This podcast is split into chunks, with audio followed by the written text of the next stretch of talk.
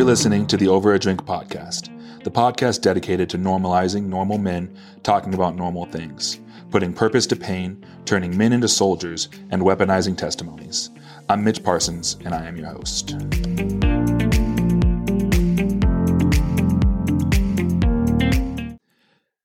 Hello, and welcome to the Over a Drink podcast, the podcast that is dedicated to normalizing normal men talking about normal things. And it's shifting even from that uh, to just getting men to talk to each other. Um, this is episode 15, uh, which is so cool to say. It's episode 15, and I have a friend here with me who is a leader, a mentor of mine, um, someone that I've looked up to for a long time. Um, and I'm really excited to have him here. Uh, it's really a f- not a fluke. It's it's a honor. Well, that's not the right word either. Um, he lives in Austin, and I was fully when he said, "Yeah, I'll come on your podcast." I was fully expecting a Zoom call, and he was like, "I'm in town. Um, I'll be there Friday," and I was like, "Cool." so uh, Chad Brugman is uh, sitting across from me, and um, one of my two of my two quick things about Chad.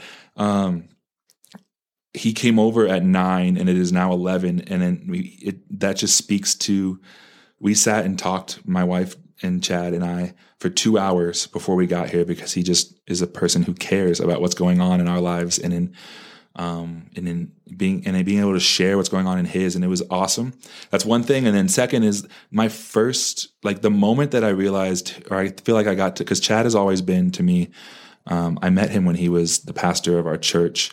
Um, and it was like you have that per, like that um, image of who's on stage, and that's pretty much how you know them, and uh, is what they see. But then we ran a conference one year that I was an intern at, uh, and I'm doing intern grunt duties of breaking down the conference, and I look over and Chad is literally sweat dripping down his face in his suit uh, that he was wearing, helping load the trucks and I'm like, that is a leader. That is like someone that I can, um, like, I can follow and I can fall in line behind. And like that is Chad Brugman, and um, I'm just so excited to have him here. And so, uh, Chad, if you could, I gave you a little bit of an introduction, but if you could introduce, I've been doing this thing, uh, elevator pitch introductions. Um, if you're on an elevator and you have 30 seconds to tell somebody the in a flyby 30 second 45 second um, manner how would you introduce yourself to somebody wow elevator pitch elevator pitch i know that that doesn't do that. justice do uh, well, I have the single worst male name on planet Earth right now. I uh, didn't see that coming. Um, it's not. It's not a good year to be a Chad, and so that is my name. Try not to be a Chad, but I am Chad. Um, I have uh, an amazing wife who, in two days, we will have been married 18 years. Wow! Congratulations. Yeah, thank you. Um, I have four kids, which is the absolute joy of my life. Best thing I've done by a l- large margin, and I've gotten to do some really cool things. But being a dad is literally the joy of my life, and I mean that. I, I know we're supposed to say that, but it literally is the joy of my life. Um, I'm a pastor uh, by trade and by passion and I am a lover of food in inappropriate fashion. yeah. So okay, that's beautiful. That was a great. That might be. I do. I think that might be one of the better ones that I've that we've done. I, that you covered it all. All right, you said it. Um, okay, then it gives me thing. Okay, so, um, what is your your lover of food? Uh, you die tomorrow. What is what is that? What are you eating? Mexican food. Spicy. Yes. And okay. I love a lot of people. I mean, this is a this is a polarizing food, but I love refried beans. I'm obsessed with refried beans. Do you dip your chips in them, or are you uh, like anything, anything, anything? Refried beans. Okay, yeah, so you, I'll I'll dip my shoe in it and try and eat it. I love refried beans. That's amazing, and and makes you gassy, which I'm surprised, which probably has to contribute to 18 years of marriage, your wife has had to put up with some. It's horrible because if I was thinking of two foods, refried beans and ice cream, both of which both are just which, not good. No, food. and so my wife is a hero, a saint, a saint. yeah, like uh, what a human to and Ch- the name Chad. Um, that's funny. I, that I didn't. Um, I put you on the spot, and you you you handled that beautifully. And so you talked about your kids. Um, you have four of them. Uh, you want to introduce them a little bit? You want Yeah, so I have a kid who's about to turn 16, so pray Okay. for me because driving? yeah, that's it's real, man. It's Yeah. crazy. Um, his name's Jude. He's amazing. My daughter, my one and only daughter of the four, is Jane. She's turning 13 in a couple weeks. And uh, yeah, thir- it's not the easiest time in life to be a 13 year old girl. No. The world is not making it easy for them. And so I am never been more intentional about being a dad that speaks life and dignity and just am trying to overly remind her of her brilliance Yeah. and her God-given identity hmm. because it just let's be honest it just sucks right now to be a a, girl in middle school. It's it's always been To hard, have sure, access for- to yeah, but just Instagram the, and just the pressure comparison and the the comparison. I mean, it's been that way for centuries, but now you add the social media piece and um, I'm just trying to be a dad that is just speaking absurd amounts of life over her Hmm. continually um, to combat the voices that she has to confront nonstop. And then Benjamin, I always joke he's my favorite kid, and I know parents aren't supposed to have favorite kids, and we don't, but he's my favorite kid.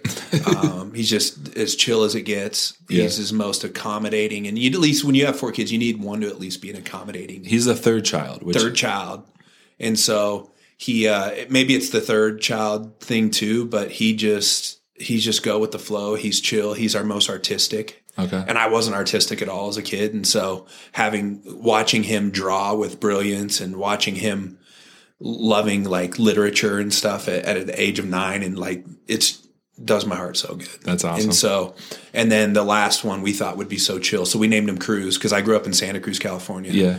And beach town in California. And it Yeah. just, I, when I think of it, I think of the word chill. And we're like, we, our fourth has to be chill. He's just got to go with the flow. And he is, he runs the house. We call him boss baby. He just literally runs the show. And it's not biblically, it's not supposed to be that way, right? Like his parents are supposed to be handling handling business, but he he, dominates decides. our house. He's the most charismatic, never met a stranger, um, proactive. He's unafraid of all things life. Wow. And so it's a blast, but he's put some bags under my eyes Yeah. and some grays on my hair that I didn't have before him. well, So is my kids. That's super cool. That's super cool. I, I, I love. It's funny how, um, as life seasons change, I that never used to be a question that even would be on my brain when I'm talking to somebody. And now that I have one in the oven, I'm like, tell me about your kids, and I want to hear about them. And I want. to, And the weirdest thing is like I have a little girl coming, and so like as be, being a six foot four, large human man and like I'll be in the store and I'll see like a little girl, like a two year old girl or a six month old Right. girl, and I'm like, I'll, I'll catch myself or Jess and I like looking at her, and then the mom's kind of like, "Hey, stop looking at my kid," and I like, and and and in my heart, I'm like, I'm not thinking about, I'm thinking about her, me having a little girl that age. Like, I'm not being creepy, I promise, but like, it's it's funny because like kids all of a sudden are like what consume your brain, and you were talking about how like they consume your life a little Yeah, bit um, or a lot about a lot of it and which is a great thing like your heart um but um the the the uh the sh- the show the premise of the show is over a drink. Uh chad and i we started with well he had coffee before he came over because he had to prep to be into my house because i it's just a it's just he i get it. It's like you have to uh, prepare yourself to deal with me. I'm tongue in cheek joking but um i had a cup of coffee while we chatted and uh now we're drinking water because we have had too much because chad also had Hydrate. some coffee with me you gotta hydrate um I, I i honestly i would be curious to see what would happen if you took a poll of people who I chose not to be hydrated for a long time because I hated peeing so often, and now I I I kind of force myself to, but I have the bladder the size of a pea, and so I'm constantly in the bathroom, and that's way off course. But um, as we bring it back in, I um, this podcast has kind of evolved, and I've loved it watching it from. Um, I mean, I'm in it, but I also am taking it and looking at the full scope of it uh, as I just, I don't know. Um, it's it has turned to a project. And so, as the creator of this project or the curator, I would say I'm more of a curator because I didn't create these testimonies. I'm just putting them together in a in a collection. Um, it's becoming so much of a storytelling, but also an opportunity for the the guy sitting across from me to use what the Lord is teaching him or has taught him um, as a weapon. So much more than just telling the story, which in itself is awesome because um, I think that one of camaraderie is one of the most powerful things that you can have with somebody is the the ability to resonate with them and to relate to them. Um, that's amazing, and that just comes through sharing of story. Uh, but there's a second level to using it as a weapon um, because I can then turn the lessons that the Lord is teaching me and share them with somebody. Um, and one of the cool things that I've kind of noticed is that there have been some guys on here like if you're listening to this right now and this is what you feel hear what i'm about to say um, and that was like so project trajectory shifting for me because i want this to be something where man if you come on and you don't tell your whole story but you tell one thing and you go in. Uh, last week, Ryan and I talked about forgiveness for an hour, uh, and I think that that was needed because forgiveness is something that dudes don't talk about. Um, and so as I as I say that, um, I want Chad to be able to tell his story and however he wants. And so I told him coming up, he goes like, "What do we want to talk about?" And I was like, huh, I'm not going to answer that. Like I, I, that's a Holy Spirit thing. We, um, I've talked about the prayer that we pray before this um, a couple times on this podcast, and um, so when I when I toss it up to Chad, I I I'm excited because Chad, I just want um, like you there's a lot going on in your life right now. There's a lot of stuff that's going on, um, and the Lord is teaching you um, a lot. And I, but He also has then taught you a lot through what's going on in your testimony. And so, like, um, I just would love for you, if you would, to share um, what's pressing on your heart. Uh, I'm man i i'm real big on holy spirit i know that there are a lot of people that that is that that is something that's foreign to you um, but i'm real big on uh, what needs to be said will be said. Uh, and so, Chad, uh, the floor is yours. I'm sorry that I gave you no direction. Um, I mean, I, things pop to my head that I could maybe like stu- like push you towards, but I don't want to do that either um, because then that's me, not Holy Spirit. So, um, floor is yours. I'm sorry. Well, we'll just we'll just chat, man. Yeah. That's what I love about this podcast phenomenon. Yeah. Is it's um, normalizing conversations mm-hmm. that are intentional and go below the surface. And if mm-hmm. anyone's needed that phenomenon, it's the male species. Yeah. To normalize conversation that goes beyond the surface. Mm-hmm. And so I think whatever you talk about with every guest is going to be a win because um, it's always going to go somewhere, right? You're not yeah. having guests on that you know don't have some conviction of depth. And I would say the first thing on my mind and um, is what I love about this podcast, and I hope a bunch of you know male and female people listen to it. Yeah. But um, stories are sacred, mm. and in every story, there's good, bad, and ugly, right? Mm-hmm. And one of the things that has made me over the years righteously angry frustrated in a righteous way, not a not a not a bad way, but a righteous way, is that if if you're a believer in the gospel of Jesus Christ, which we are at the end of the day complete products of the grace of Jesus Christ and the grace of Jesus Christ alone. It's not by anything we do or don't do that justifies us in the eyes of God, our creator it's the grace of God. And I've always challenged this to, you know, whether it was at Red Rocks at our church, I said it a thousand times probably, and I'll say it when I travel and preach places is we should be the least unafraid to be the most authentic people on mm. planet earth when it comes to our story and when it comes to the good, the bad, and even the ugly, especially the ugly. Um, when you are, when you genuinely believe the gospel, when you genuinely understand that you are a product of a free gift and it was God's pleasure to go to that cross for you. Uh, when you when that finally really sets in, all of a sudden you see the the ugly parts of your life as a springboard to bring mm hope and redemption to other people. mm And so I love this format. I love what you're doing. Um, there's something powerful that takes place in men when they watch another man go there hmm. and go below the surface. And not just highlight all the good because you know we're men we're supposed to have trophies we're supposed to Yeah. you know um, it's supposed to be an endless you know showcase of all of our achievements and successes and everything. We're you know we're conquerors by nature. And um, so we put those on full display. And um, it's a disservice because it's only half the story. Yeah. conquering's good succeeding's good. It's in our nature. We're supposed to we're supposed to tend and cultivate and protect and and grow and steward and so when that happens we celebrate that but we're, we're humans man yeah. and the uglies is important as the, Yeah. as the beautiful moments and so Yeah. No, Yeah. The ugly is, is super important. I love the ugly. Um, I'm actually, I'm looking at, I got a new, so Scott the painter is, um, he's from him. Austin. You know him? Yeah. Yeah. So, um, he, this is his art that I have sitting here on the, i have several of his pieces yeah. He's, in my house. Yeah. He's, we have, we have one here, uh, and then we have four upstairs that are, the frames are in the car. So they're waiting to be put into frames. Um, but I'm looking. It's funny that you say that the ugly is good. We're sitting. It's a the drawing is a picture, so I'm going to try to do my best to verbally depict this. But it's a guy standing holding an umbrella with a thunderstorm above him, um, and as the water comes down and runs off of the umbrella, it's going into two potted plants that are next to him, and the plants are growing off of the the.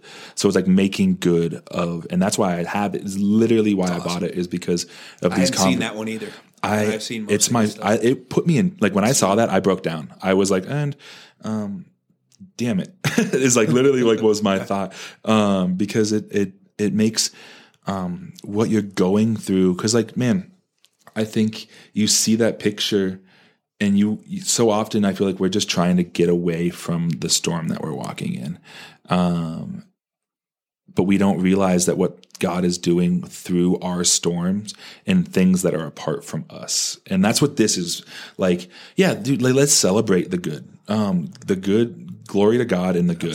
Um, God is good in the good, but also God is good in the bad. Like God is good in all times, whether we see it or not. Like you can't. It's, I, I, it get it, what good art leaves room for interpretation. And I've, um, I've actually um, had a couple conversations with Scott um, over. I met. I just randomly messaged him, and that's what kind of the cool thing is. Like he's not. He's an amazing artist with a huge following, and he's not too big to like have a conversation with a fan. Absolutely. and I, I was like, hey, dude, um, uh, just can you share some of your and like his thing is visual visual uh, no contemplation through visual representation. So like he leaves room for you to be like so like i can't see the face of this guy that has his umbrella on. And it makes me wonder like can he see the good that's happening next to him? Like can like often i can't like in my life until until there's a time that the lord chooses to like almost i wouldn't say redeem but like he gives purpose to pain very intentionally. Like through mine was like sharing chad and i were talking about this earlier sharing my testimony in front of a bunch of high school kids was the scariest thing i've done. It was the first time i'd ever vocally said i had an eating disorder to somebody other than a, um, a school a football team mandated counselor. Um, and afterwards 15 kids literally came up to me and was like i didn't know that eating disorders were something that i could talk about immediately purpose to my pain. And like um, i just think that that's cool. So thank you for encouraging me and the and the the podcast in itself. Um, man i i think to like even like yours like right now uh, you up and moved your family to austin which is just i me up me moving to austin with my one person that's my my one human who is um, dependent or not even dependent because we are married, but like one person that I have to take care of or like and my dog it would be a lot. Um, Yeah. But as a dad, moving your wife, which immediately is like my level, but then you say, oh, also four kids who are in middle school and high school and um, that that feels like a like a storm. Um, but it's also been so great all at the same time.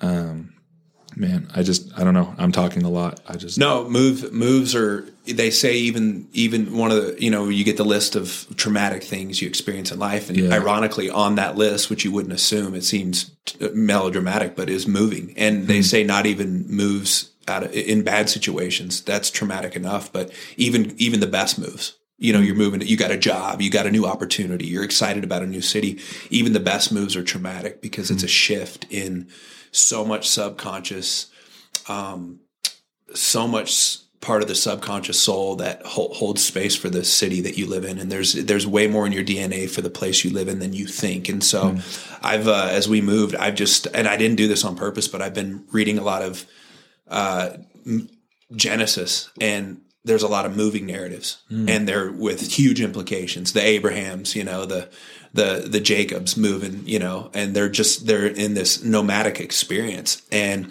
everything they knew is pulled out from underneath them to go to what would be better places for better reasons. But in the moment, it's like they're leaving all kinds of stuff. I think of like, uh, one of my favorite verses right now is uh, in Hebrews 11, where it's talking about all the heroes of faith mm-hmm. and what made them heroic in their faith. And the one that I just can't shake is when it says um, Moses left the pleasures of the palace to go be mistreated with the people. Yeah. He left to live in tents, endless amenities yeah. to go into a place that's unknown out of deep conviction to understand what his people go through hmm. his his lineage that yeah. he had been so um, and praise God for that but he had been so guarded from all of that because of his unique story and he had sat in in, in, in amenities that nobody else could even fully fathom living in you know the pharaoh's house in Egypt and so I've just been learning. I've been getting so much grace and challenge from these moving narratives because it's traumatic. Yeah. Um, but that is life. Whether you're moving geographically or not, you're always in some type of change and moving. And so, um, it's been awesome.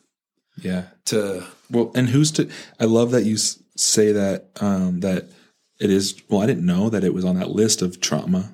Um, I didn't either until I did. And, and I was like, what? That seems Well, I think that as, as, people, we classify trauma. Man, shoot. Uh, Jess and I are watching Grey's Anatomy right now. We're work. It's 17 seasons long, so we're working our our yeah. way through it. And you see these trauma cases where people are coming in being ran over by a train, and like they're like, "Oh, we have this trauma," or like, or like you, or like you know, even on another sense, like you you reson you like relate trauma to like I was traumatized as a child. Like I was traumatized.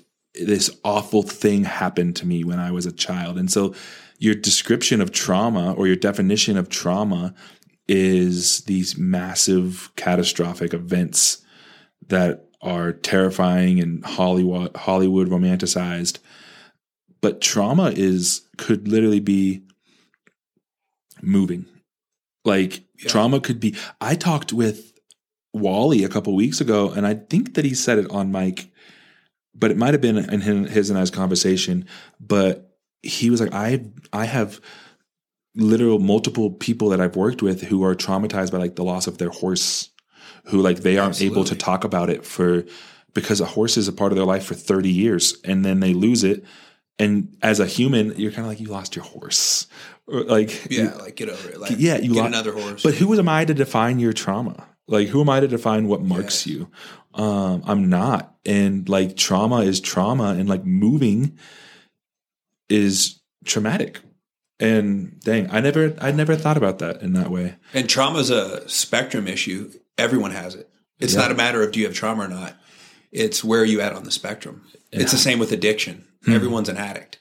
Yeah. It's where are you at on the spectrum. And what we tend to do, like, like let's take PTSD for example, post yeah. um, post traumatic stress disorder, right? Who do you think of first when you when you hear the word PTSD? My mind immediately goes to a soldier who had his mm-hmm. legs blown off mm-hmm. uh, in Iraq mm-hmm. and is coming home to now deal with dreams.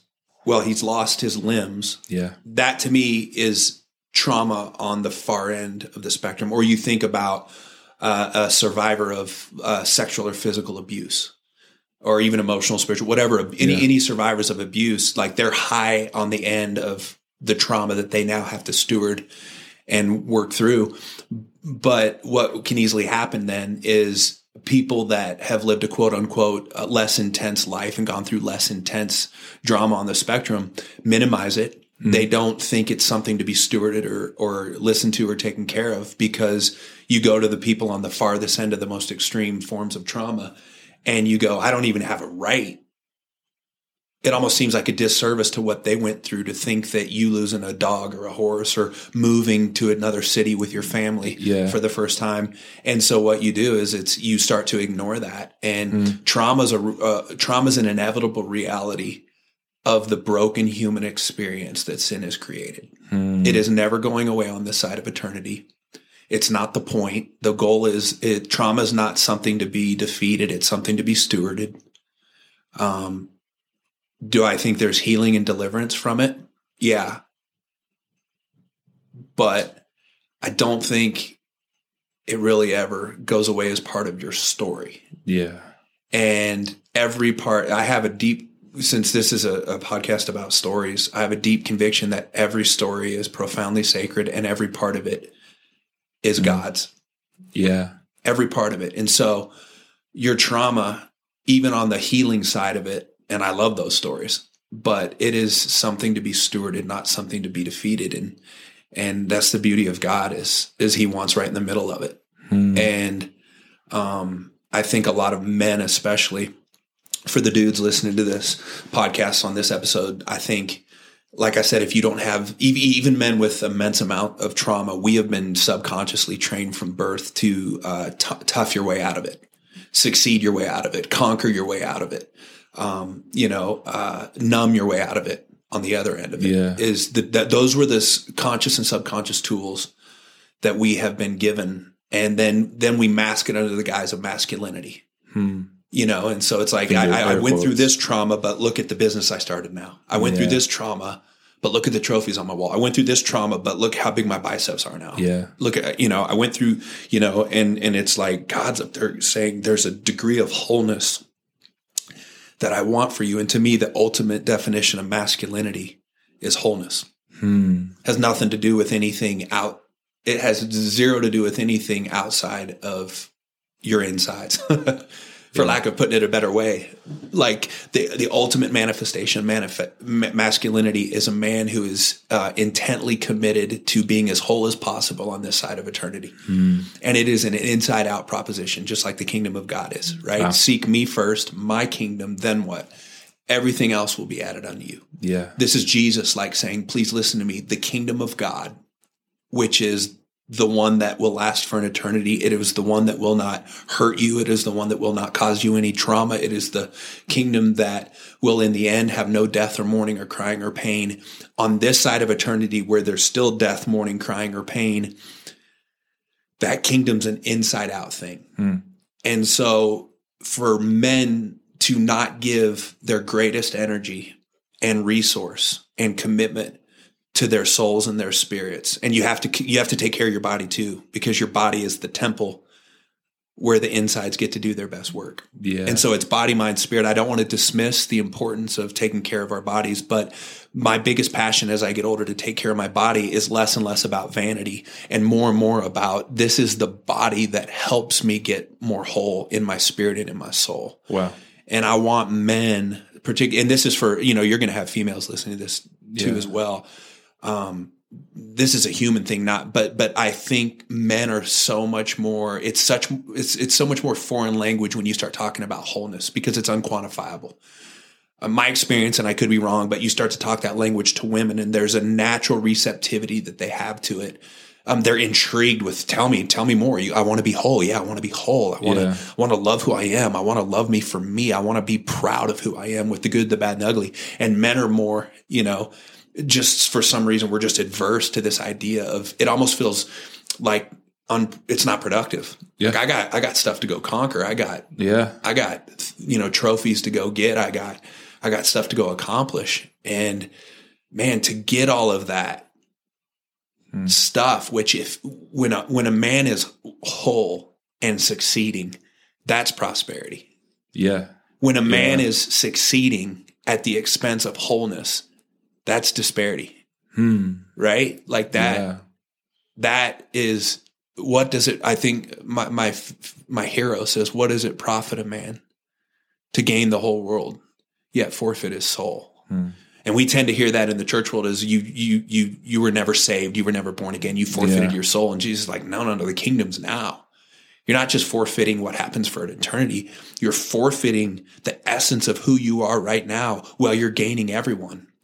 And it's a mirage because the world claps for you. Yeah. And the followers increase and the finances increase and the platform increases and the accolades increase and the trophies get bigger in the closet and your soul is shriveling. Mm. And Jesus is like screaming to us like, "Oh my goodness. Like this is the worst mistake we as men can make and yet we have been taught from birth not to not not to tend to our souls. We've been taught to tend to our desires and our achievements and our wow. dreams, right? Hmm. And as I getting older, um, Mitch, as I'm getting older, man, God's given me this passion and this revelation to be like, be whole. Hmm. That's my dream. Like it's it's very un-American to not have a quantifiable, well written dream that you can hmm. propose to people because we love and I love it. It's it's a country of dreamers, and I don't ever want that to change. But here's here's what's evolved for me as I'm growing up a little bit as a man is I want to be whole. That's my dream. Wow. It's my dream, man. Yeah, and that's that is something that needs to be heard in the fact that like, man, I, I think it's so like what is like the everybody wants to have that four bedroom, three bathroom house with the perfectly manicured lawn and the dog and the two and a half kids and making X amount of money but all of that does not matter if like you don't look at the inside of the house like yeah. like yeah you could be i love hate the gym um, because it makes me sad because i you walk around there and there's these people who are just physically beautiful yeah. like aesthetically aesthetically perfect, perfect. Like yeah but then you have conversations with them and they without knowing it their relationship with food is miserable. Their relationship with their self worth is like if I don't get to the gym, like I am nothing. Like I if I don't look this way, I am, and it's it's sad because like like you're saying, like this holistic approach to manhood or being a human, the human experience is just missed. It's something that is which I think is like, man, I um this you talked about how like from birth we're taught this and it makes me think to like um, in Corinthians, uh, I believe it's Corinthians, the enemy is referred to as the God of this world. Mm-hmm. Uh, and the God of this world determines the philosophies of this world and what the world believes. Um, and so uh, I pair that with C.S. Lewis in the Screwtape Letters, where if you've read the book, um, quick thing, it's like essentially the devil teaching his minions how like like wormwood is this uh, disciple of the devil essentially and his job is to be assigned to let's say chad. And chad he, he is being taught how to skew chad's perception 1% because how because if you if chad can take his eyes off of um, the truth by 1% over the course of his life he is going to be way off what is truth. And so it makes me think to like all right at, if at the beginning the enemy can can implant this idea that men have to be this way. And that's all he has to plant. And then over the course, by the time Chad is 32, um, he's 32 years old. By the time Chad's 32 years old, he believes something completely different than the truth of what is good for his soul. Um, and that's crazy that that all it takes is a little whisper of hey, the outside is more important than the inside. And I love that you're able to sit and speak um, into that passionately because it's something that I believe so wholeheartedly, um, which you wouldn't get if you sat and looked at my life, my testimony up until this point. Because, um, man, eating and eating disorder stuff is such a vain disease that I'm like, I care about what you think and what you think of me and how I look and how I feel like I look. And just until recently, that has been such a, it's not a, not a win every day, but like there are, like, I don't, I was telling Chad before this, like, I haven't gone to the gym in two weeks because I don't want to, because I'm focusing on things internally that I'm like, but I'm the happiest I've been like yeah. like because i'm i'm focusing on things that are like good for me holistically um and I think you coming on here and speaking truth, like you're what you're doing is like you're speaking. Um, I think the more you talk about something, like we're taking swings at this um, this monster of of society societally created stigmas and societally created norms um, and we, it would be naive to believe that i could sit here and talk and one thing that i'm going to say is going to make the whole thing topple.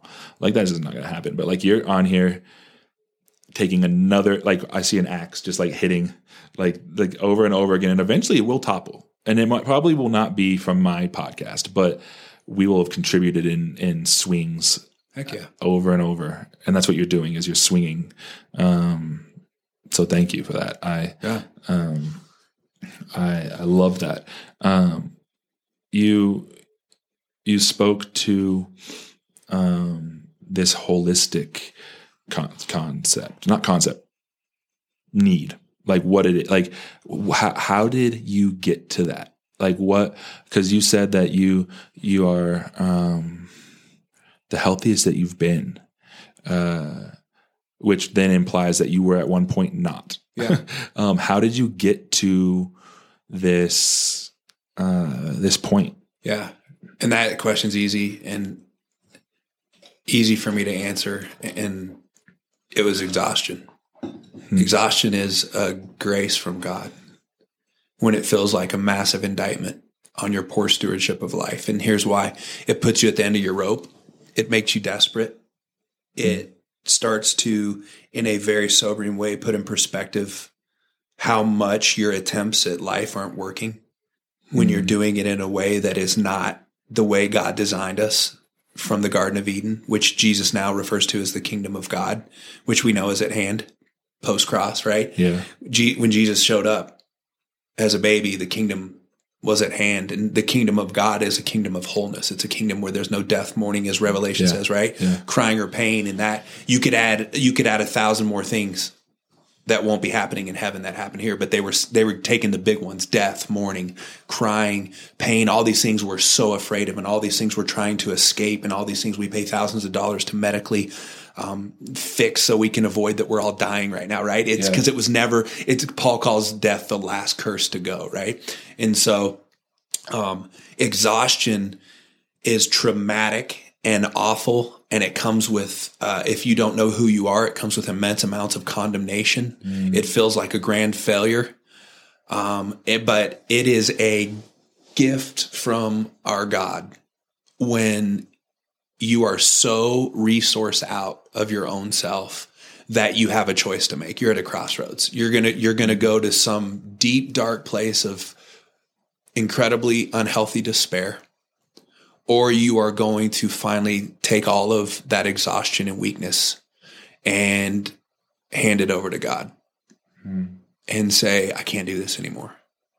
And if if if I think anything would get, you know how Hebrews talks about the great cloud of witnesses that are hmm. just cheering us on because they've been there, done that, Yeah. and they now have an eternal perspective of what it's like to be us. Yeah. They've done both now, Yeah. And so they're watching us and they're cheering us on because they know, hey, this is possible.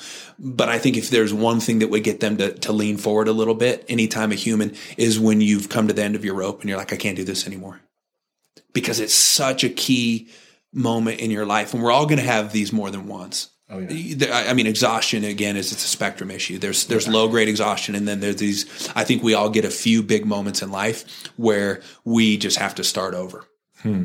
And uh, a few years ago, I had one of those where I was just like, I I'm I'm at the end of my rope, and most of mine was self inflicted, poor stewardship. Uh, you know, endless years of insecurities, driving things that would exhaust you, trying to do uh, holy work in your own strength is a recipe for exhaustion. Yeah. Um, bearing a burden of a, uh, being a part of a, a, a fast growing church and being a part of a, a dynamic place that had so much beauty, but also so much burden that came with it. I mean, it's a recipe for exhaustion if you're not a whole human being. And the gift of exhaustion, which we're all going to face at some point, is it's God's going, this is our chance. Like you're afraid of your exhaustion because there's going to be some stigma that comes with it. There's going to be some judgment that you put on yourself and even sometimes worse there's going to be judgment that people are going to put on you because it looks like your life's falling apart Yeah. i joke you know it's like for me it's like a midlife crisis because it happened in my 40s my early 40s Yeah. um, but now that i'm on knock on wood but i'm on some of the healthier si- side of of that crisis of exhaustion Yeah. I'm learning so much about what it was and what it wasn't. And what I'm seeing now that it, the drama's not all right in front of me is that what a gift that a, that a season, if you'd asked me two, three years ago, I'd have said, it's just awful. All hell's breaking loose internally. I'm a shell of who I know I'm supposed to be. I'm a shell of who I've been before. I don't feel like I'm good for anyone right now. I'm I'm incredibly selfish right now because I'm hanging on for dear life and you never feel good about yourself when you're selfish, right? Hmm. It's ne- you know, and so I'm going through all of this and that exhaustion was God's gift of going, are you ready? You ready to hand it over to me again? Wow. and I'm not mad at you. I'm hmm. not even judging you for it. It's just in your, you know, in your weakness. Not, I wish Paul would have said it's not in your weakness that God's power is made perfect. I, I wish he would have said it's in your admitted weakness Yeah. that God's power is made perfect. Because it's at the point where you can finally acknowledge it. Hmm. And we, again, we as men, I'm talking to the men again, we as men were not created to acknowledge weakness. Yeah. What does Adam do the minute weakness enters the picture? Fig leaves, baby. Let's go hide this. Yeah. People can't know that I'm weak, right? Because this is the first time I've experienced weakness. And his most basic instinct and reaction is we got to hide this. And men are notoriously good at putting on fig leaves. Hmm. And God is notorious at coming in and asking the right questions and going, take them off. I'm the only thing that can cover you. I'm the only one that can cover you. And so, um, in my exhaustion, I found grace, degrees of God's grace that I could not have and have never found in seasons of prosperity. And again, I, I'm not the guy that's anti prosperity. I just am the guy that's always trying to make sure my definition of it is correct. Wow. And right now, prosperity in its highest form is a wholeness, body, mind, and spirit. Hmm. And I've, it's the first time in my life, Mitch, and I'm embarrassed to admit that because as, you know, pastor guy and all that stuff, I wish I didn't take me, you know, this long to, to develop a, a passionate conviction that I want to be whole at all costs. And it has cost me some things, Mitch, to be whole. You know, I, I mean, most people, a lot of people know my story. I had to step away from a beautiful move of God hmm. with a group of people that are like family that I love in order to go on this journey to be whole. It cost me practically. It cost me publicly. It cost me personally. It cost me relationally. It cost me in so many ways. Hmm. And I'm now on, you know, I'm not out of the woods by any, but I'm, I'm far enough out of the thick part of the woods of that, Yeah. that season of exhaustion to look and go, the cost is worth it yeah. to come to the end of yourself hmm. and you find God there. yeah. I mean, God's everywhere all the time, right? But if you really want an intense amount of his presence, here's where you'll find it. You'll find it at rock bottom and you'll find it out on a limb.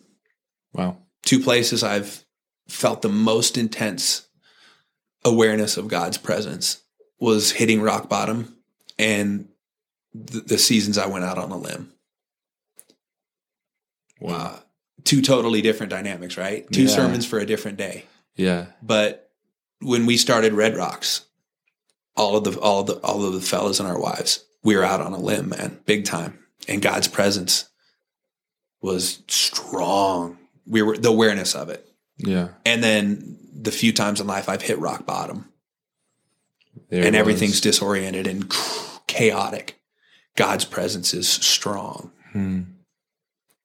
You think it has to do with the because I keep thinking to like the common denominator, even though those are so different, it's being able to lay uh, not be prideful in the fact that like I, I can't do this on my own. I'm out on a limb. I cannot do this on my own. I'm going to jump off and God, you better catch me. Or God, I cannot do this. I'm at the end of the rope. I cannot do this on my own. I I resonate so f- so much with you in the fact of like out like at the bo- at the end of your rope, like kind of like where you're like I'm not an anti prosperity, but like Jess and I have talked. I'm like the times that I was unemployed and you and I were not like we didn't have built like money to pay for food, like I missed those moments with God. Like that was like I'm never asking that on my family. I would never be like God, please put us back in that. But looking back on it, like those were such sweet moments. Like uh, with God, like I miss those like and like so like then you find this tension of like I don't want to pray back to trauma, trauma on my family but at the same time, I'm like, I miss like I, I there's for some reason as a human we start to get to these like in these prosperity moments of like how naive are we to believe that we did it ourselves, but somehow in our humanity we convince ourselves that We get we, back there. we Eventually we get get eventually we get back to like I did this. Yeah. God, I, I don't need your full presence right now because I'm kind of I'm running my business and I'm my family is great and my wife and I are amazing and my stocks are doing well and like thanks God for getting me here. Now I'll just take the reins from you. And that then in itself kind of begins the path, the unwind. If you can get to a point where you're like, God, I'll take the reins, then you're going to get to a point sooner or sooner, probably rather than later of like God saying, no, I'll take those back. Like, mm-hmm. like you just got to give them to me. Yeah. Um, and that's a pride thing. I've, I've hit that a few times and I'm younger than you. So I, I, I can't say that I, um, I, I'm not trying to say that I'm just like, I have this wisdom that, but like I resonate with you in the fact of like, man, in, in my in my 26 years on Earth, I've experienced that a couple times of having to hand the reins back over, um, and being out on a limb. Yeah, that's what you said is so good. It's so true. See, that's the gift in desperation. Is desperation does not make God's presence stronger. It makes our awareness of how strong His presence has always been. Hmm. And and I, I want us to take that into seasons of prosperity. Hmm. I, I think for as hard as it is to steward seasons that you know in Christian world we call them deserts or we Yeah. call them you know Christianese. yeah yeah and and that's great because deserts are an integral part of the narrative in the scriptures that Yeah. God it's one of the rhythms of God's grace Yeah. is the desert it's a setup to teach you how to handle prosperity right Hmm. like Israel goes straight from slavery which was a picture of salvation he parts the waters right a beautiful picture of salvation and they go right into the desert, not right into Canaan, which they had Hmm. thought they were getting saved towards, right? Jesus gets baptized, goes where? Right to a desert, Yeah. you know? And deserts are a gift and they feel like an indictment. Hmm. And those deserts, like you talked about, where you're praying for, you got a hundred dollars in the bank and you're hoping you can feed your family. Yeah. I've been there m- more times than one Yeah. Um, in many ways, not literally, but in many ways, uh, that's been my season for the last three years. Hmm. I, I can't. T- one of the one of the biggest phrases I've used in the last three years is the phrase "manna from heaven." I'm Hmm. in one of those seasons. I don't have milk and honey, and I've been there. I, I spent a major portion of my time at Red Rocks was a land of milk and honey. You, Yeah. you're you're a part of it. Yeah. Like every now and then, God just does something special somewhere, and a lot of what you touch just keeps turning to gold for His glory. Hmm. And I got to be a part of that, and it 15 of the greatest years of my life, and I will not. I love it Yeah. and I'm forever grateful. But it's weird when you're when you're in a land of milk and honey, and then you do a reverse Canaan and you go back into a desert. And I used to think it was it was this just this very clean. You get saved, you get taught in the desert, and then your reward is milk and honey in Canaan. More and more of God's promises come to fruition, and then you die, and that's how the story plays out. And I'm starting to realize that yeah. it is a constant triune relationship between Hmm. slavery, deserts, and the land of milk and honey. And all three are jockeying for your attentions and affections. Wow. And on this side of eternity, those cycles never go away. Like, I, don't you wish we all got saved and we were enslaved to nothing ever again? Yeah, but that would be a, a, that would be a, that was God's picture. I feel I believe that that was God's I, I like His plan. But then the, with the fall, we introduced the other two. We, Yeah. like as humans, we introduced Absolutely. um, the deserts, and because we, we go there by choice. Yeah. It's not like God is ever going to call us out of. He's never going to be like, "Hey, you're spending time. You're in the promised land right now. You're milk and honey.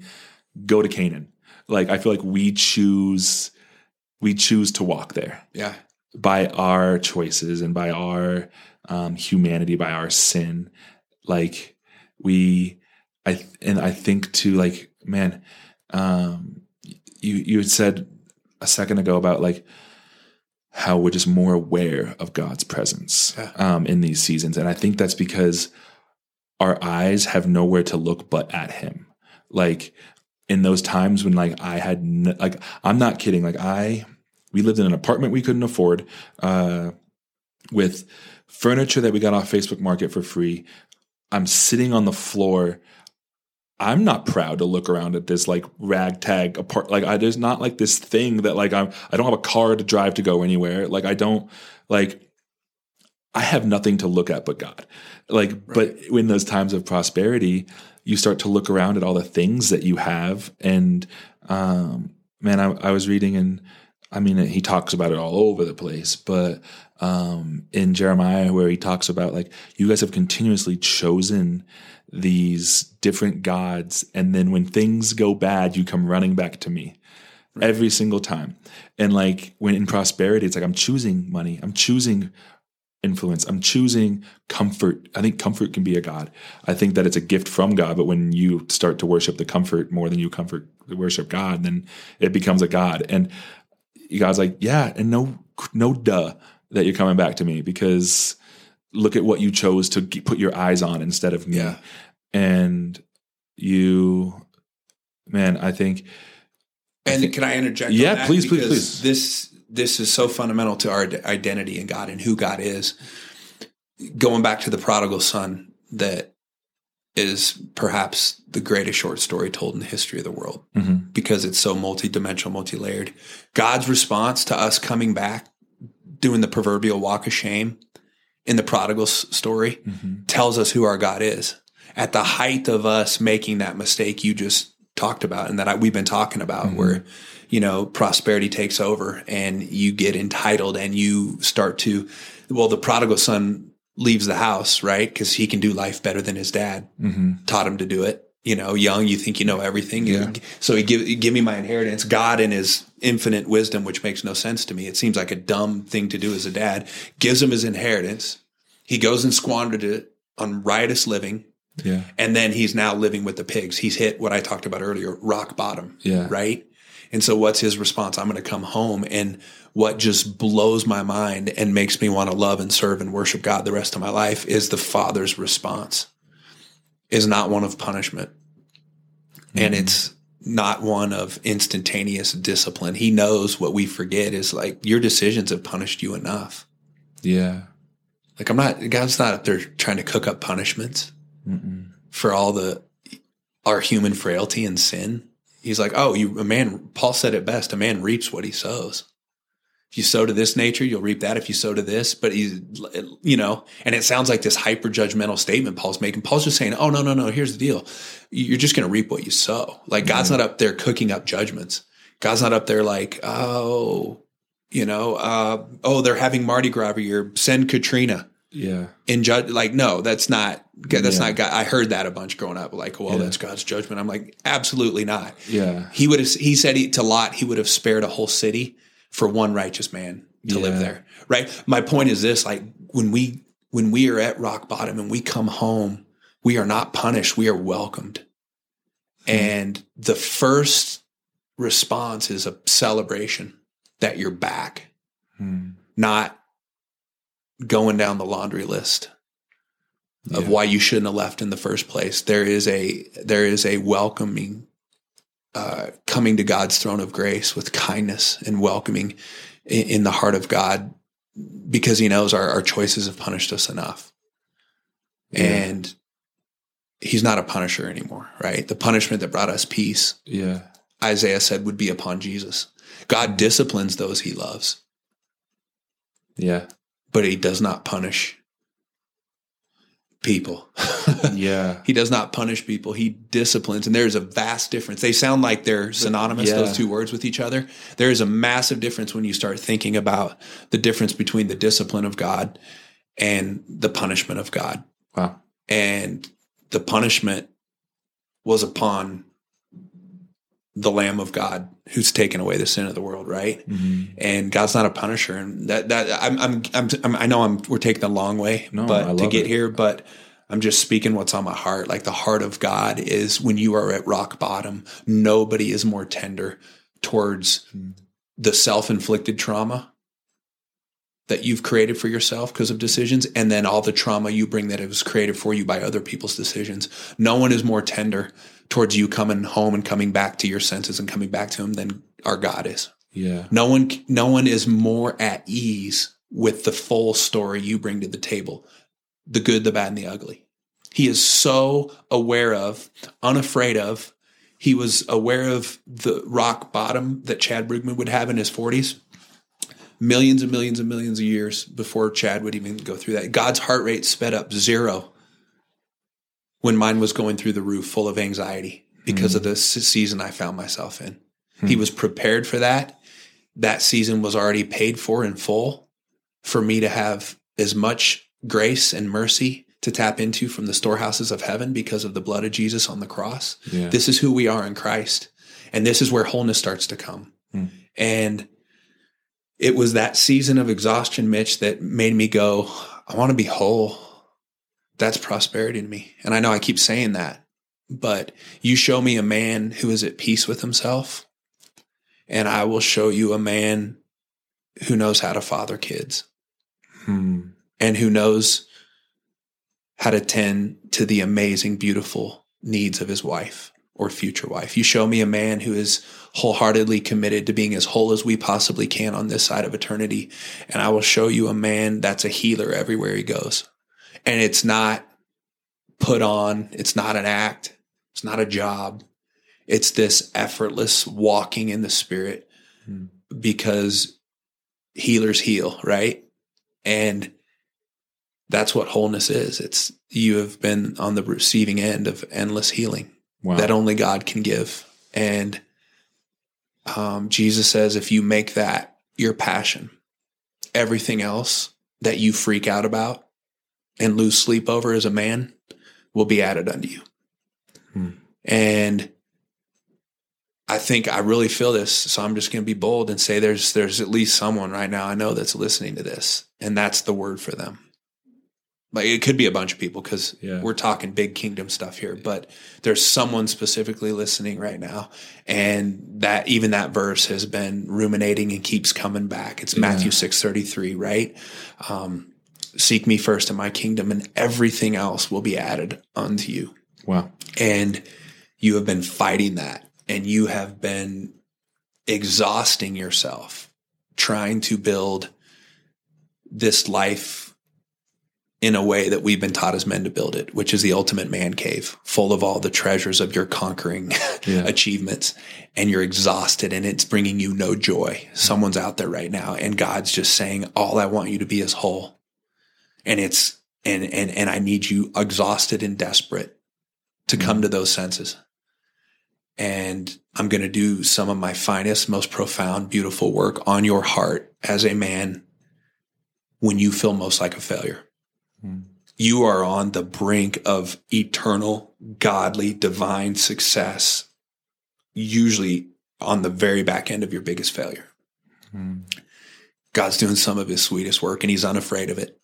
And there's no shame with God. There'll be shame with people. There'll be judgment with people. There'll be shame you're going to have to deal with internally, but there is zero shame on the back end of your ugliest parts of your story with God because he's fully aware of it for billions and trillions of years now in his omniscience. Mhm. And he fully paid for it 2000 years ago Wow.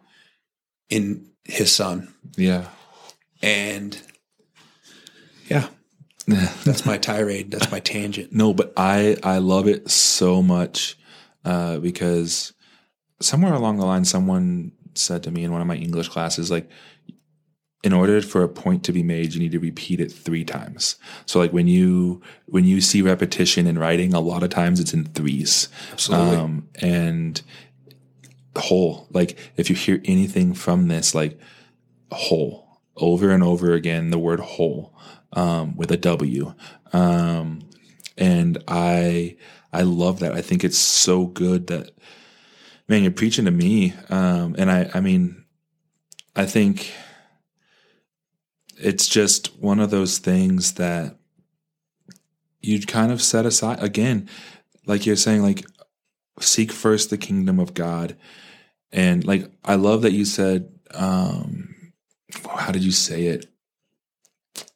I'm gonna not even gonna try because you guys can rewind it and see how far off I am. So I'm not gonna give you It would be kind of fun for me to watch you try, though. Yeah. Um, but you basically like the perce- like like what is your perception of prosperity? What is your perception of like I think becoming whole is realizing and like you've talked about it throughout this the last one hour and 13 seconds is that you um also when you get this it will be not be one hour and 13 seconds don't fact Lest check everyone Um, shuts it off. Yeah, well, no, because um, yeah, if you shut it, if that, if that's, but there will be an intro at the beginning of this, which will make your podcast probably like one hour and two minutes and thirteen seconds. But it's- but anyways, um, you you talked about how you had to sacrifice a lot and lay down a lot and go through a lot to get to wholeness, and how, um, man, you you were living.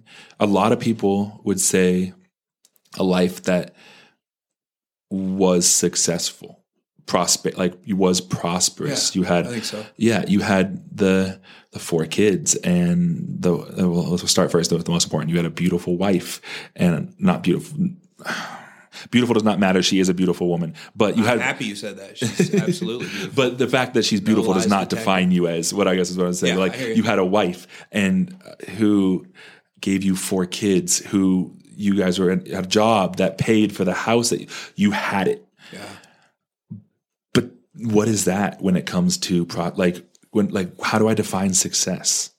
Like is that is that success for or or is that reaching and achieving? Um and like what am I measuring? Who what is the standard that I'm measuring? Like success so wow, success. Success is um I think very uh it's a spectrum. I think it's it's it's what are you measuring off of? It's how far off of what is unsuccessful then? Like where is the where is the middle that you all of a sudden where's the threshold from successful to unsuccessful? And I think when you flip that on its head and your measurements and the metrics that you use change to wholeness, money no longer matters. Uh, comfort no longer matters uh, because I'm I am at I am whole. I like if you hear that today, like wholeness. I I mean I would. I think I think one like if if we if Jess and I Jess and I, we are able to live in Denver because we both have jobs. Like it's not cheap to live in Denver. But if Jess needed to because she gave me this truly when I was unemployed, she needed me to to seek wholeness. She gave me the the the gift of combating the shame of being unemployed by saying, I want you to stay home. I want you to read and to rest and to pray and to Great. um, but if she if she would have come to me and say, "Babe, I am I'm empty right now, and I need to quit my job. We need to move across the country," I think I would literally I would be, because of the my realization through my own season of seeking wholeness, it wouldn't even be a hard. It would be it would not be a hard decision. It would Right. be like, here we go Yeah. And like you and as i'm even saying that i'm like that's literally what like you did. You moved across the country to seek wholeness. And i completely actually i don't completely get it because i haven't done it. But i could i would i would. I think because my, i value i'm i value wholeness. Um and so like again i, I love the the we believe i believe that this podcast generally is for one person. Um at least I mean, if it would have be heard by one person, I believe that that one person needed to hear what was said. And like, I think if there's something that you are holding on to in a worldly sense that is holding you from uh, from internal wholeness, um, forget it. Let throw it, throw it as far away from you as you can, and go after that wholeness because um, it is supremely important. And I think that that's kind of the, that's what I'm getting from you is like, and I and it's so obvious to me how passionate you are about it because you're able to like I see it in your eyes. Y'all can't see it, but like this is something that like he has um, bled, sweat, cried um, over um, this this uh, achievement of wholeness, and I think, or this attainment, or this. Yeah, let's let me let me let me. I didn't. I need to say this. Yeah. I still feel Mitch like a freshman Hmm. in the University of Wholeness. Um, so much more. I mean, it, to me, the the coolest thing I've realized about it though is this is my journey for a lifetime. Yeah, because wholeness is like positionally we're whole at rebirth, right? yeah, Through Christ. yeah, There's an instantaneous wholeness positionally, but then practically our wholeness has to catch up Hmm. to our position in Christ, right? And that's the word, you know, sanctified is the ancient word for that. And and so uh, sanctify sanctification to me is just a process of wholeness. And Yeah. that is what I want people to understand, lest they think I went through something for three years, conquered it, and now I am the poster boy for wholeness. What I'm saying is let's start a movement yeah, and I'll be a freshman with you. And let's learn from each other and let's egg each other on as men. And the cool thing is, is wholeness does not dampen those exterior things God designed us. We were designed to conquer. We were designed to steward. We were designed to, to cultivate and create as men. That is not something that wholeness is going to, that was one of my biggest mind games that wholeness is going to take away from that that manly stuff that we that we are deeply it what it does is now it it leads us to do that in a way that doesn't destroy us on the back end Hmm. so imagine if wholeness is the top priority in your soul and spirit and body then achieving knowing that achievement is going to come but it wasn't the main point yeah, the main point was I accomplished something while being whole yeah, versus I accomplished something to compensate for not being whole. Hmm. That's what the fall did. I'm going to, through blood, sweat, tears, and thorns and thistles on the ground, keep doing what I know and I'm divinely designed to do. And it's going to not give me in the end what, I, what, a, what, what an indictment on who we're supposed to be is when you are doing exactly what you were divinely designed to do and it gives you nothing at the end. Hmm. That's a sign you're not whole. Hmm. I was doing that in life in the last five years.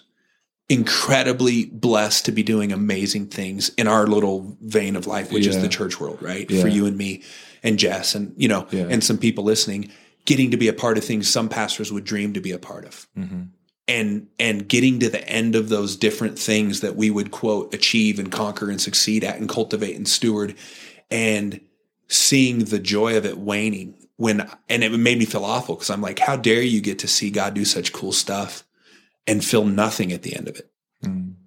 and what I realized was it had nothing to do with the beautiful things God was doing at Red Rocks it had to do with how broken and unwhole I was Well, and that's a big reason why I said, as dumb as this is on paper and as foolish as this will seem to so many people and as stifling as it will be to even my family and friends at times, I've got to get, yeah, I've got to get whole. And I don't know that I have the wherewithal to do it in real time here. yeah, And so here we come, desert.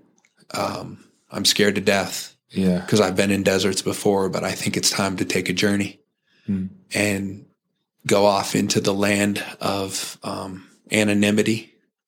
And I, everybody doesn't need that. no, I don't want to make it sound like go go go self impose a desert on you. So because Chad says it's you need to be whole, yeah, so go quit your job. Like I tell people all the time because they're like, oh, that was such a brave thing to do, and I'm like, I hope I did it so a bunch of people don't have to do it yeah, if I would have had more tools towards wholeness prior to that, I would have had to go through this difficult journey while keeping something so beautiful is my Red Rocks experience. Does that make sense? Yeah. So when people are like, you're so brave for doing that, I'm like, no, no, no, no, no, no.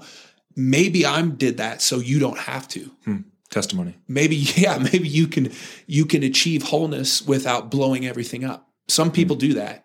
And my my hope is to redeem that season where I blew a lot of stuff up, is to say, let me help you not have to do that. Wow. There's a pathway to wholeness in real time without the chaos of going deep into the desert of anonymity and losing so much. Yeah. Does that make sense? Yeah, and I I can't get off this picture that you said freshman. I'm a freshman, and, a and freshman. you're a freshman. And uh, man, when you sign up for university or for college, I've been watching too many British shows calling it university. Um, when you sign up for university, uh, a that's a choice that you have to make. When you choose to go to school, you are ch- it, it, no one at college. No one's making you go. Um, you're sacrificing something by doing that. You're leaving the comfort of home to go to school. You're leaving comfort, and you're also paying for it. Yeah. So like, like we are like the like the go acrosses are like this is a sermon sermon image like a, um, but like you literally like when we sign up for wholeness, we are signing up for things that we're not super comfortable in, and but we do get to learn. Like that's the the the the the, the investment that you're giving is then that the dividends are you were being taught. Um, and I think even to take it one step deeper into that is like I'm pay, like you pay the school, you leave the comfort to go to school, you like what was the other one that I said? Um, the time even like to Yeah. go to school. And if I replace school with God, like I'm giving my comfort over to God. I'm giving my time over to God. I'm giving my finances over to God. In turn, He will then teach me.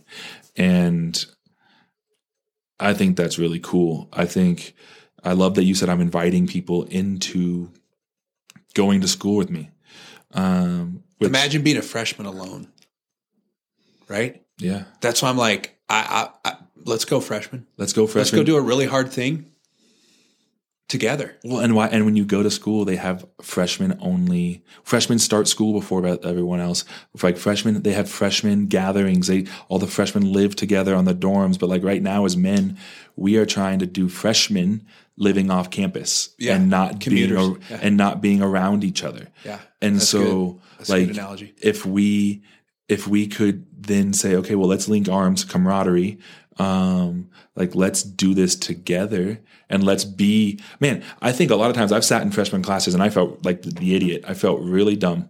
Um, and I think no one likes to feel dumb. No one likes to feel unprepared. Um, and this is a, a foreign con- like I'm sitting in Spanish and the teacher is speaking in Spanish and I'm sitting here going, okay, ¿Qué pasó? What? Like, what are you saying? Um, I know cerveza, más cerveza, please. Like, um, like that's my Spanish. Um, and so we're sitting in the, like, I think that the idea of being humble enough to say, I'm going to sit in this class of wholeness and be completely ignorant to what I'm going to be taught but eventually i mean i can speak decent spanish now um, but not until the end of that first class the prerequisite class of spanish 101 or whatever Yeah. um, and man that's scary but again you you inviting people like if you're listening to this like don't keep it here. I'm not saying share this podcast. I could I could give a rat's about the metrics of how many people listen to it. You take this like God math is this. God math is man, if if let's say 10 people listen to this podcast, God math is the 10 of you taking this and telling 10 people. Now 100 people have benefited from from this one vocal like me talking into a mic, Chad talking into a mic. Then if those 10 people then tell 10 people, now we're at a thousand people. So like with this, I don't want you to go share this podcast. Yeah, that's cool. Um, because then that makes it so that 11 people can now tell one person and tell 10, like it is compounding and God will work in whatever way. But like, I would just challenge you to share it, um, to talk to each other about wholeness. Like, what if you just started a conversation with somebody across the dinner table with your dad or your brother and be like, hey, what is your approach on wholeness. Oh, you don't know what wholeness is? Well, let me explain it to you. And now you're having a conversation over dinner that isn't fantasy football. It's funny. Chad came in to my house and I knew that we were going to be having this conversation. But the first thing I said to him was talk about fantasy football. He, I'm in a league with, And with I wasn't mad about it. no, and he wasn't mad about it, and he received it, and and we very could, I- we very easily could have stuck at, and we could have talked for an hour about. And isn't this funny that like what what interrupted us was my wife interjecting, and like women are good at going deeper than surface level. Men are comfortable. Like I could have stayed at the fact that I am four and zero. Well, we play in this league that um, you, every week you get a win for against your playing, and then if you finish in the top half, you get another win. So there's a potential for two wins. I'm gonna self plug. I'm four and zero. Four and zero. I knew that was four coming. and zero. Yeah, I had three to. and one. I Ch- Chad is three and one. I'm gonna. He's got a good team. I'm gonna. I'm gonna try to trade with him later. Um, but but what all that to say, um, we came in and like you can sit and talk with your dad. I talk with my Jess gets annoyed because my dad and I, he's one of my best friends. Um, but we sit and talk football, fantasy football. For, for it could it could monopolize my dad and I's relationship, and it does a lot of times. But like, what would it look like if you sat at the dinner table and you're like, "Hey, Dad, how is your life in like a holistic aspect right now?" Yeah. That's even me asking you to say that is like kind of humorous because I'm like, that's never gonna happen. That, because that's the world we live in, where it's like, because I could go, I could go from, hey Chad, let's talk about fantasy football, to, dude, I was at the gym yesterday, to you going hunting. Like that was something that you was like, I'm going hunting next week, and um, man, I like if you're not married, you like, I went on this date with this hot girl. Um, that was fun. And now we're two hours into talking. It's okay. Well, that's about the time that I have talked to you later. And there was nothing accomplished in that conversation. What is that? Um, so I would just challenge you to maybe use this podcast as a a catalyst for conversation within your own life. I don't know. Um, Chad, we're at Love what? Love it. We're at an hour and 15. Um, I I know that you are in town, um, and I don't want to take up your whole time here in Denver. Um, so, do you have any other? I mean, wholeness. Do you have any other pressing thoughts that you are like? I I want to. I f- I feel like I should say this, and if not, it's okay. I just don't want to cut this off um, with you having something to say. Man, I think I always have something to say, and so I, I think that's a dangerous, unnecessary question because we can we, can could- keep going. I, We're I- both talkers Yeah. and verbal processors, so we Yeah. can keep going forever. But I you know, I was taught from an early uh, age as a training pastor that the mind can only endure what the butt can, and so I want to be kind to everyone listening and not overdo it. uh, I think I think we what this accomplished hopefully was a challenge more than we we didn't lay out a whole lot of well okay here's what wholeness looks like. So so what do I do next? Um maybe that could be a part two down the road. Yeah. um, because because I I hate leaving people with okay I, I buy it. I believe it. I want more wholeness in my life. I'm with you Chad. I'll, I'll join the freshman class with you. But then how do I get you know give me give me give me something to do? Um and, and that's the piece I think we're we're leaving off. I, I think I would finish um by just challenging one one baby step to do um is take some time to be brutally honest with yourself. Please be unafraid of the honesty because you're a child of God, not because of anything you've done or not done. You're a child of God because of everything Jesus has done, and it was his, his joy to go to the for the joy set before him. He endured that cross, Yeah. and so with that said, I would before this podcast that you happen to listen to, um, goes out of your mind and out of your thoughts and you're on to the next podcast if you if you're listening to this i would say commit sometime this week to sit down and really think about some some people are writers some people are verbal processors um, journal whatever you do make charts graphs whatever whatever your mind does best but why don't you start to put on paper or or hear come out of your mouth what is whole in my life right now what just seems right what seems healthy what what is bringing me life without problems on the back end That's a sign of wholeness. Um, what's energizing my spirit and not destroying it in the on the back end? And then secondly, man, what part of my life's unwhole? Like like Ryan, you said talked about last week, some relationships that desperately needed forgiveness. Yeah. Um, that's un, unforgiveness is unwholeness. Hmm. And we all wrestle with it. Come on, we all wrestle with it. Yeah. That- when Jesus is giving these, it seems like such harsh, intense statements about forgiveness. It seems like he doesn't care about how hard it is for us humans to forgive. What he's saying with such seriousness is wholeness is on the other end of forgiveness. Hmm. Right. And I'm just using that because that was last week's talk. Yeah. And so it's still fresh. But Jesus is wanting wholeness for you. Hmm. He's not trying to be martyristic and masochistic about our faith and being like, I don't care how bad they hurt you, forgive them. Yeah. But that's what it always sounds like on the front because we're still so hurt by those people, right? But Jesus Yeah. going, no, no, no, you can't be whole, truly prosperous as a human until that forgiveness takes place. And I'm mm. going to walk with you through that the whole time. And I'm mm. going to be there with you through it with a bunch of grace the whole time. And I'm going to show you the freedom in that forgiveness. Thing. And so that's one example.